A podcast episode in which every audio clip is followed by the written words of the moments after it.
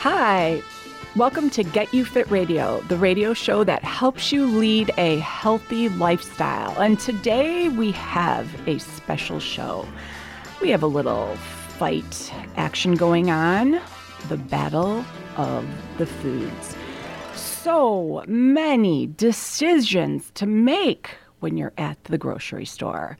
And I am not talking about decisions on calories, decisions on fats.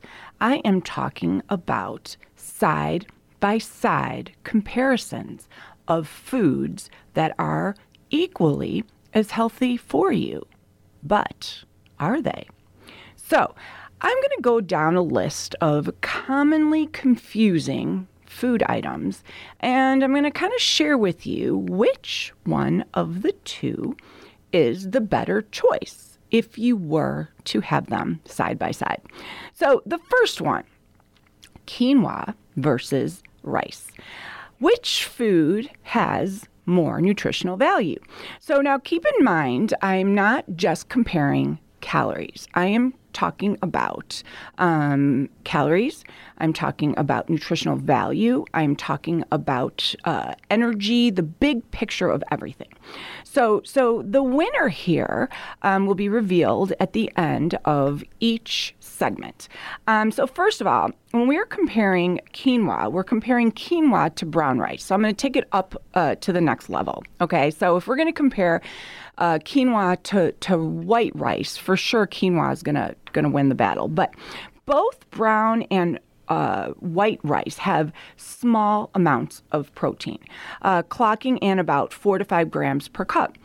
Quinoa, of course, wins that race by clocking in 8 grams per cup. Uh, quinoa has amino acids where the rice does not, so the winner is going to be the quinoa in that department.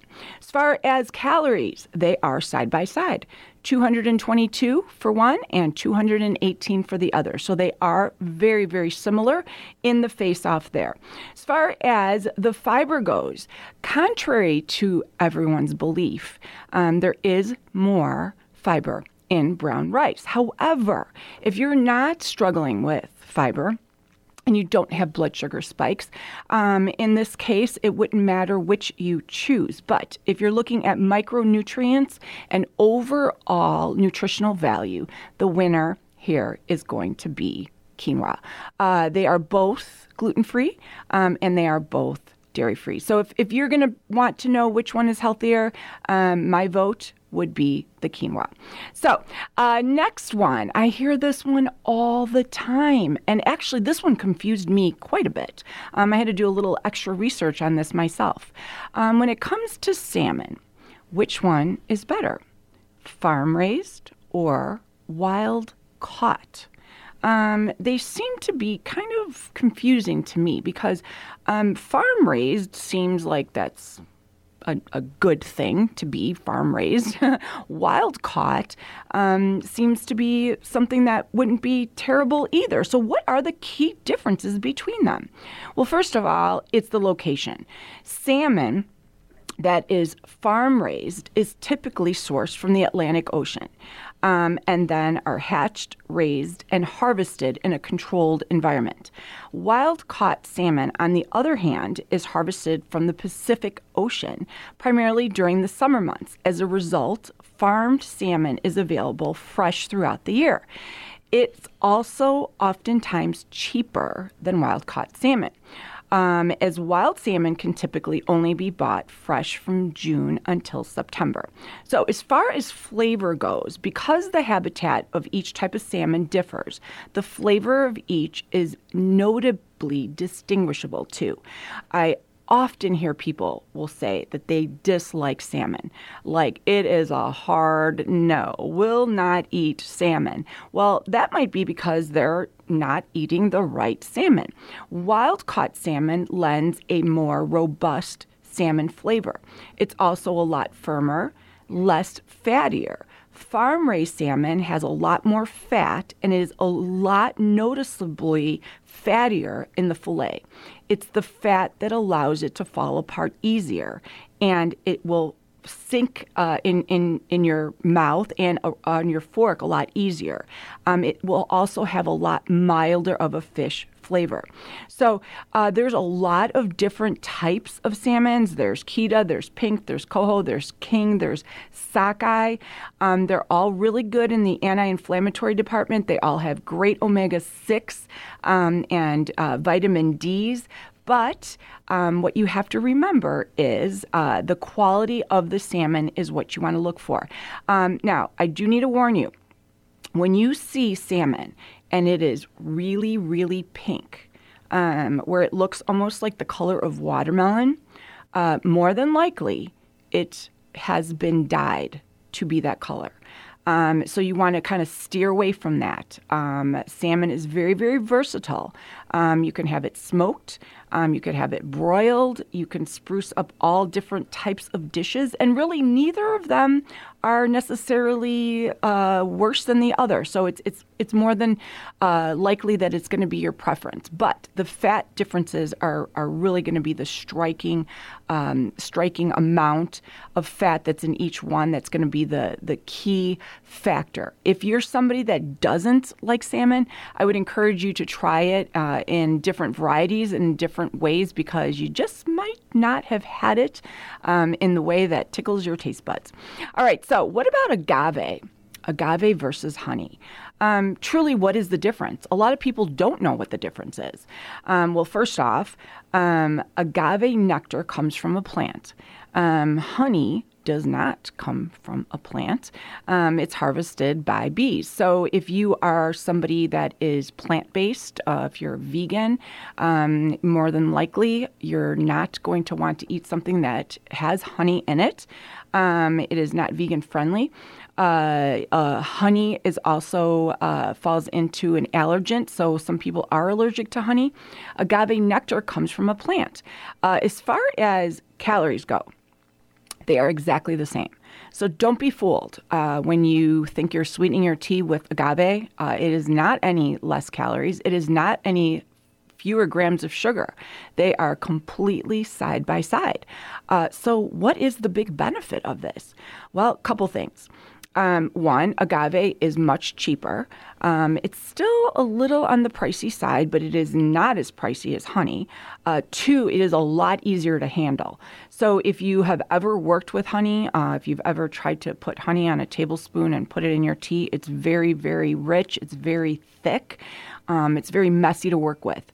Agave nectar is a lot thinner. It isn't going to be as sticky. Um, as far as baking goes, it's a lot easier to handle. And yes, it will satisfy your sweet tooth, but um, pretty much they both are going to do the same thing.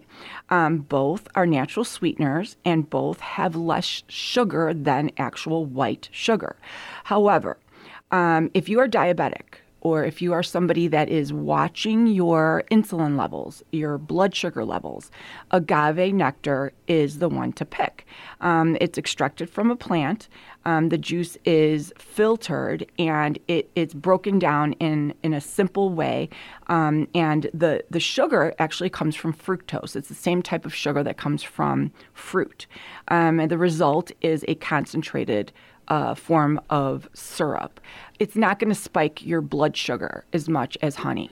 So, side by side, somebody eats something with agave, somebody eats something with honey.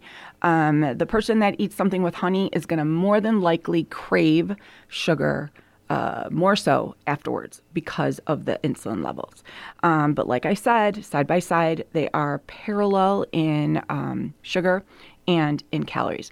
As far as the health benefit goes, same. Both are rich in antioxidants and definitely better to use than sugar. And truthfully, both can be used as a substitute for sugar in any recipes in which you might see sugar.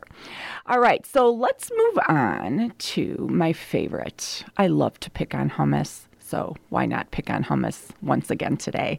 What do you suppose is better for you, guacamole or hummus? Um, well, first off, let me kind of give you a little uh, rundown on what ingredients make up both uh, dips. Guacamole is basically avocado, um, and depending on how you make your guacamole, typically uh, traditional guacamole is made with avocado, a little bit of cilantro, some spices. Some people put onions in there. Um, there's different varieties with with alternative uh, add-ins such as corn, but primarily it is guacamole uh, made with avocado. Now we have hummus. Uh, the baseline for hummus is uh, garbanzo beans. Now, again, there are a plethora of different types of hummuses now, um, and the word hummus basically means um, a uh, mashed up beans. So you can make hummus with lentils, you can make hummus with all sorts of beans. But the traditional hummus is uh, garbanzo beans with tahini paste, which is uh, sesame seed paste. It's almost like a peanut butter made with sesame seeds. Um, so that would be your your healthy fat. Um, and so yes, they're both very very healthy for you. Now both of them are highly trending right now um, as far as being considered uh, two very classic, delicious, and healthy dips. Um, while both being extremely different in flavor, they are both very rich and creamy. They both contain wonderful amounts of fiber, magnesium, even protein. Um, and so, no doubt, these are good choices. These are much better choices at any party or gathering than the con queso dips or the sour cream dips that we might be used to. Um, so you can use and flavor them both on sandwiches, on subs. Uh, it goes on and on and on. However, when we are looking at a side by side comparison, um, I'm always asked which one is healthier? Um, well, I wish I could get your answer right now because I'd be really interested to hear what my fans and followers would say because um, I've I've constantly been talking about this. So so if you are somebody that is listening and, and you don't know the answer, I'm going to give you a little little hint here. Um, avocados are made of a healthy fat, and our bodies need healthy fat. Um, it's an essential fat that our bodies need. Avocados also have a tremendous amount of fiber. Um, avocados will fill us up and sustain our hunger. Um, and so that is kind of our big, big clue there. Um, beans are also very healthy. They have a lot of fiber as well, and they are also um, a, a, protein source. Um, they don't contain uh, the amount of fat that is needed or necessary, but the tahini paste does. And since sesame seeds are a natural and healthy fat, um, that qualifies this also as being healthy. So if your head is spinning and you're super confused and you don't know which which route to go, um, the answer is they're both healthy. But if you were to pick one as being healthier, it would be the guacamole. Um, and and the reason being is uh, side by side the amount of guacamole that you would eat typically um, is is not uh, under under normal circumstances, I'm going to say, uh, is not going to be parallel to the amount of hummus that you're going to eat. So calorically, um, the amount of hummus that you could eat um, with a tray of chips, with a tray of of um, of vegetables um, is going to add up in calories a lot faster than the guacamole. Um, and the amounts of calories that will come from the hummus is going to outweigh it. Um, now, keep in mind, uh, you can make these alternatively. You can make the guacamole um, with a little less uh, avocado and blend it in there with some other alternatives. I've seen it done with uh, mashed cauliflower. I've seen the hummus done with mashed lentils, and it will drive the calories down.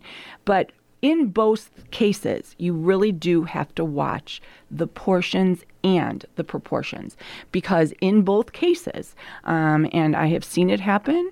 Um, in front of my own eyes because I'm guilty of it. Um, you can get out of hand and lose track of the amount that you're actually eating. All right, so if you're listening to Huntley Community Radio, you are listening to the Battle of the Foods and which is healthier, and what are the differences?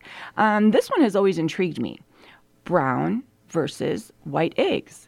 Um, is there a difference? So many people have a preference when it comes to egg color. Some people believe that brown eggs are healthier or more natural, while others feel that white eggs are cleaner or simply taste better. But is there really a difference? Um, or is it just shell deep? Um, well, I'm here to tell you that eggs come in many, many colors.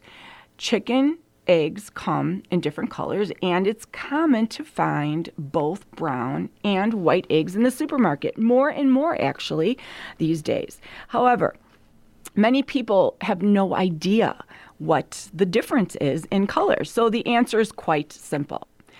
Egg color depends on the breed of chicken. For example, the white chickens lay white shelled eggs, while the Plymouth Rock and Rhode Island Reds lay brown shelled eggs. It's simple as that. Some breeds of chickens, such as some of them out in uh, China um, and Lushi, even lay blue and blue green eggs. Of course, we don't have access to those, but if you Google it, you will see that. Uh, the different eggshell color come from the pigments in the hen's produce. The main pigment in the brown eggshells um, is made uh, inside the hen in the compound that gives it its color. Uh, the main pigment found in the blue eggs, same thing, uh, comes from the hen. And it's the same exact pigment that will change the color of the shell. It does not change the taste of the actual egg. Now, I am someone, and I'll admit this, that truly um, had this hang up of thinking that the eggs would taste different. And and talk about judging a book by its cover. Um, there is truly no difference. Um, there is a tremendous difference though between getting farm fresh eggs um, versus store bought eggs. And uh, I learned this uh, plain and clear. And all you have to do is, is crack an egg, and you would see that the yolk is the the brightest color of orange from a farm fresh egg. Um, and, and that is clear that the nutrients are definitely different. Um, so, are brown eggs healthier than white eggs? Um, although some people prefer brown eggs and some people think that brown eggs are healthier. The only reason people think that brown eggs are healthier, statistically, is because brown tends to make us think of brown rice and wheat bread. And so our brains go to, well, then brown eggs might be better for us. And that is completely, completely false. Um, the nutrients are the same. So there is no difference between brown and white eggs. It is completely um, the hen's factor. All right, so what about flour tortillas versus corn tortillas? Um, these are available everywhere. Uh, you've seen them, and I know you have your preference. So, really, what's the difference? Well, tortillas are a thin flatbread, and they are more than likely made out of corn or wheat flour. Uh, surely now you can find them made out of all different sites of flours. I've seen them made out of rice flour, I've seen them made out of all kinds of flours. The popularity in the United States has surged, and so have the number of health focused options. Um, they are considered a staple in Mexican cu- cuisine. Historically, though, corn tortillas were passed down from the Aztecs, whereas flour tortillas were first made after the Spaniards were introduced to wheat. Um, so here is how the varieties were made. Well, first off, if you make tor- corn tortillas, you are literally using um, corn flour and corn kernels are ground up um, into this and made into dough. Um, you can get these for next to nothing. Um, I think you can get a hundred of them at Aldi for maybe two dollars. Um, they are a lot less in calories than the flour tortillas. Typically, they're made a lot smaller because the uh, the cornmeal um, won't set uh, in order for them to make them larger. So when they go to make the actual corn tortilla um, and they they form it, it will break apart. So if you've seen the flour tortillas, like the ones at Chipotle that are humongous. I don't know what are they like 15 inch diameters.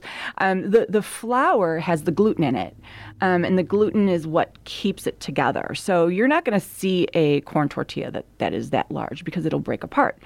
Um, however, a lot of people don't realize, and I'm giving out a really big secret here. Um, and you can hop on my website on the resource page and, and check out the tutorial that I have on there. Uh, tor- corn tortillas have uh, a lot more nutritional benefits to them, but a lot of people don't like the taste of them. Um, and they also don't like the texture of them. So if you've ever gone out for a bite to eat and you're served a corn tortilla, you pick it up and it falls apart um, it is it's the cornmeal. So in order for it to stay together, and this is a little trick I learned when I had to uh, start eating corn tortillas um, due to my celiac um, issue. Uh, all you have to do is saute them. Um, you saute the uh, corn tortilla or put it in the toaster. Now, if you listen to my last show uh, about the spray oil, uh, I'm going to have to learn how to saute my corn tortilla with a little less cooking spray after I learned the amount of calories that come out of the cooking spray. But basically, what you do is you take the corn tortilla and you put it on the skillet, and you actually don't need any spray at all. In fact, authentically, I've seen a lot of um, Mexican uh, individuals put the uh, actual corn tortilla right on the flame, um, and you're going to get that nice brown corn taste. Uh, it is amazing. And the corn tortilla is going to kind of adhere together. I have had so many people tell me what an incredible game changer that is. So now each tortilla is going to be about 50 calories per corn tortilla. So you're getting a lot more bang for your buck. Um, you're getting a lot more fiber, um, a lot less carbs, a lot less calories, and a lot less fat than the flour tortilla. So there is a little bit of a learning curve, especially if you're somebody that's always used to eating the flour tortillas. But I completely uh, urge you um, to try the corn tortillas. And also, another little trick um, once you've uh, prepared the corn tortillas and you've roasted them or uh, crisped them up, you take a pizza cutter and slice them into uh, little triangles, and now you have little homemade corn tortilla chips that are healthy. So, all right. So, finally, butter versus ghee. Um, I've kind of talked about this a few times in previous shows, but uh, ghee has been around for centuries um, and is now just kind of surfaced uh, in in the grocery store. But ghee is a type of clarified butter that is made from heating butter and allowing the liquid and the milk portion to separate. Um, so, just like oil and vinegar separate, when you heat up clarified butter, the same thing is going to happen. Um, the liquid and the milk are going completely split apart. The milk is going to caramelize and become solid, and the remaining oil is ghee. So, technically, uh, ghee does not need to be refrigerated. So when you're at the grocery store and you're looking for ghee, it's typically sold in the oil aisle and it does not need to be refrigerated. It will stay in that form. Um, it is also dairy free because all of that milk, the dairy product, has been extracted. Um, this ingredient has been used in Indian and Pakistani cultures for thousands of years, um, and it's been used in place of butter. Um, ghee does have a lot of health benefits, and certainly if you are somebody that can't tolerate milk, um, ghee is the place to go for you. Uh, I tried ghee for the first time not too long ago, and I will tell you, um, it does have a very, very distinctive taste.